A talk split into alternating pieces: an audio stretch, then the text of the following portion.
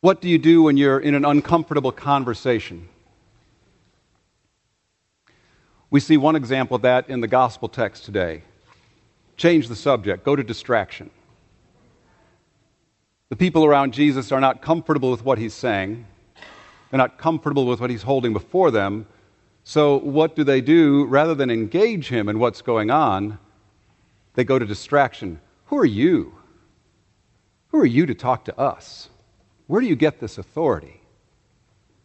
It's the Middle Eastern equivalent of saying, Yo, mama. or questioning his mama, if you listen to it deeply.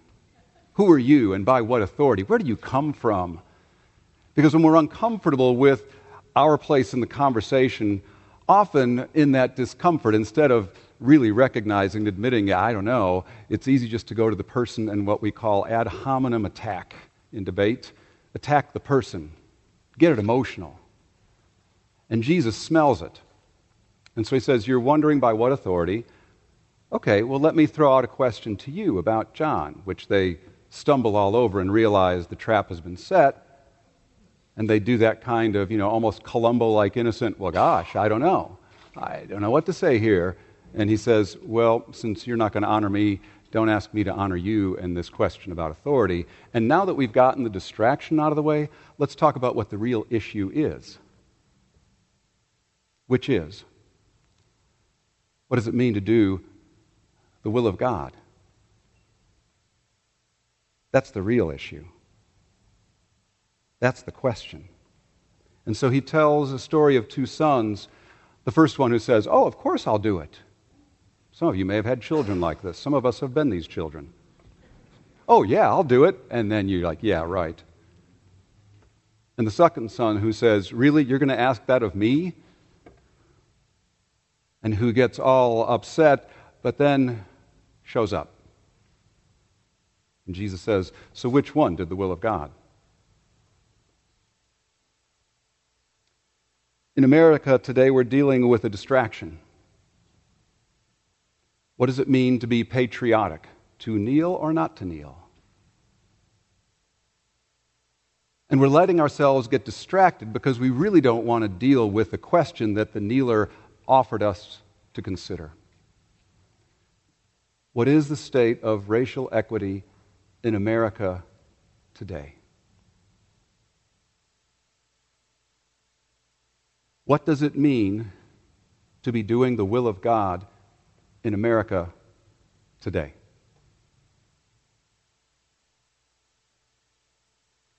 Now, the issue is laden with all kinds of levels history, emotional process, generational emotional process, generationally, genetically uh, passed along emotional process. And by emotional process, I'm not talking about are you feeling good today or not. I'm talking about our wired instincts. Like, for example, if you're in a room and someone comes in the room that you really like, and you go, George, man, really good to see you. And your body is really relaxed, it's welcoming. Or you're in the room and someone walks whom, in whom you are in great conflict and you really have been trying to avoid. You know what your body does. You can feel it contract.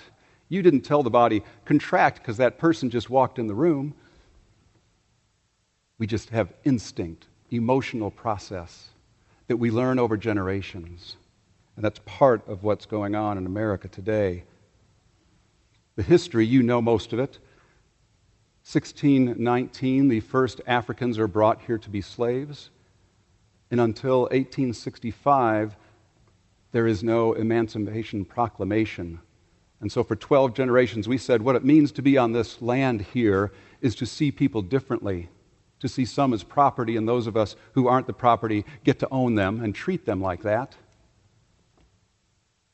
And we know that the Emancipation Proclamation didn't just change things. For once the war is over and Lincoln dies, within a year, the attempt at reconstruction, the attempt at reparation of saying, how do we right 12 generations of wrong, is essentially dismissed. And it's another 99 years before we as a people pass a law that says you cannot discriminate based on race, creed, ethnicity, color of skin. Five more generations before we made that a law.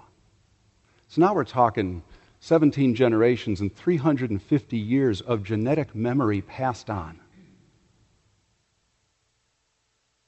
And we Americans are kind of amazing because we wonder why it just doesn't disappear in a couple of decades. I have this Irish friend who grew up in Ireland and came here and said, I got to tell you, I'm amazed at American optimism and desire to change things. It's somewhat naive at times, but I wish we had more of it in Ireland, but it also gets us in a lot of trouble because we think, well, why doesn't that change? Must be the people who aren't changing. We didn't get it done in 10 years. What's the problem? And then when you hear in our area here, Asheville, Buncombe, that 80% of economically disadvantaged white students are at grade level, we say, man, that's not good enough. How do we make that better? And then we realize that about 56% of Hispanic kids, economically disadvantaged, kids who are working with two languages, are at grade level. And then somewhere around 25, 26% of economically disadvantaged African American students are at grade level. That's something systemic. I mean, if I go to the doctor and I'm 80% well, that doctor is going to say, let's look for something acute, because 80% is not all bad. But if I go to the doctor and only 25% of me is working, they're calling in multiple specialists because it's multi system failure, systemic, something much deeper, needing to be approached much more differently. When we hear from Kathy Avery last Thursday night here that 67% of all African Americans in our area live in public housing, when we consider things that most of us take for granted, when my daughters were living in our house and had a school, um, you know, teacher conference, I'd get in my car. I might be at work a little bit late, or I might leave work a little early, or slip out during the day, hop in the car, do the conference, get back. But if you're dependent on public transportation, which doesn't run every 15 minutes, and you're an hourly employee, and so you have to punch out, which means not only are you not making income, but every time you leave for a doctor appointment or a student conference, that's one more time you're not there when they expect you to be there. Or if you don't have a car and you're dependent on public transportation to do your grocery shopping, and we may not realize there's a limit of how many bags you can bring on the bus because essentially it's two because you have to hold them in your lap. And you have a four year old child that you've got to bring to the store. We don't think about that, most of us. Don't have to. Or if you are earning a certain level of income that qualifies you to have health insurance for your child, but if you get a raise of $500 more, you lose it completely. There's no staggered effect up. That's a systemic thing that's holding people in place. And there are all kinds of assistance programs. They're like that. That's systemic. The complexities of 350 years and 17 generations don't go away quickly. And we can't just say, why don't they try harder or study harder? You know, for me, driving on that stretch of Charlotte Street that is by the city garage, what some people call, when I got here, they said, Oh, do you know about the Taj garage? For me, it's just a convenient way to avoid downtown, which these days is really nice. But for many African American folks, it is a living reminder of their powerlessness in stopping their neighborhood from being broken apart. It's one more reminder of the history of Asheville, of redlining, where it was worked to make sure that African Americans could be in certain pockets of the city but not others. Genetic, passed on memory. Wonder what would happen in the city if we named that stretch of road one of Asheville's Trail of Tears. things that are passed along and reinforced What is the state of racial equity in America today? How do we participate and engage in that? What does it mean to do the will of God in America today?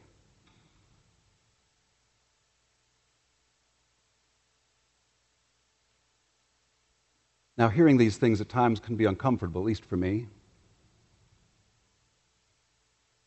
No wonder the flag appeals. Let me talk about a flag any day, because this stuff's deep and it hits me to my core. And these things should make us uncomfortable if we're paying attention. And when we're in this moment of discomfort, one of the tempting questions is to say, well, is the work all ours? And then we bump into two weeks ago's gospel where Peter, a different subject, but same kind of process, the subject was forgiveness, but Peter said, Is the work all mine? And Jesus said, That's not the right question. The question is, What is your work? What is our work?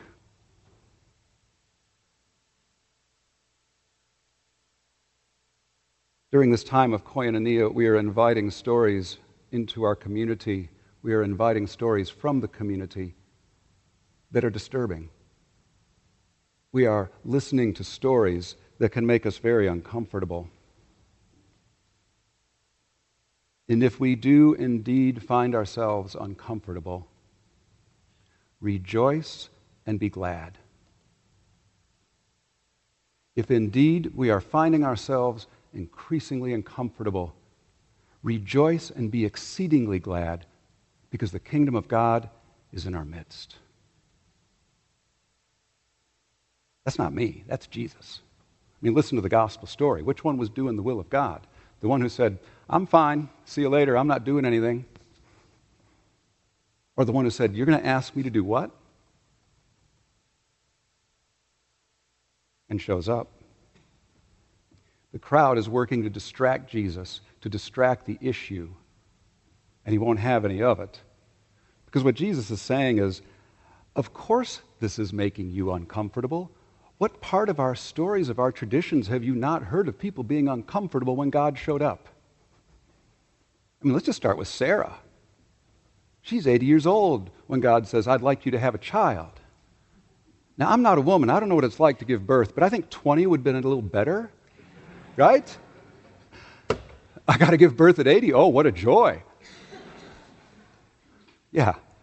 Moses, the prophets, did they not grumble? Did they not resist? Jonah gets a whole book.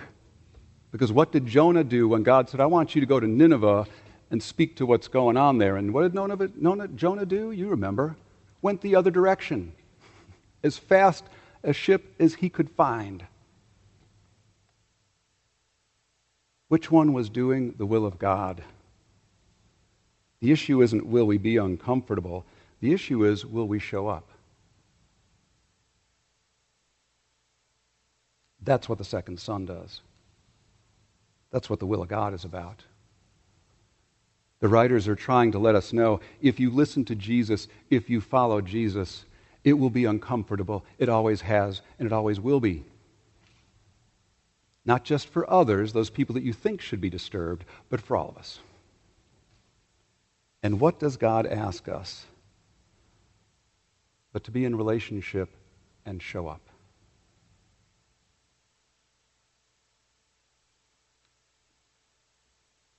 So, if we find ourselves uncomfortable at times, if we find ourselves in the midst of discomfort and experiencing some resistance, we'll give thanks to God because to be uncomfortable is to be in the will of God. Rejoice and be glad and show up.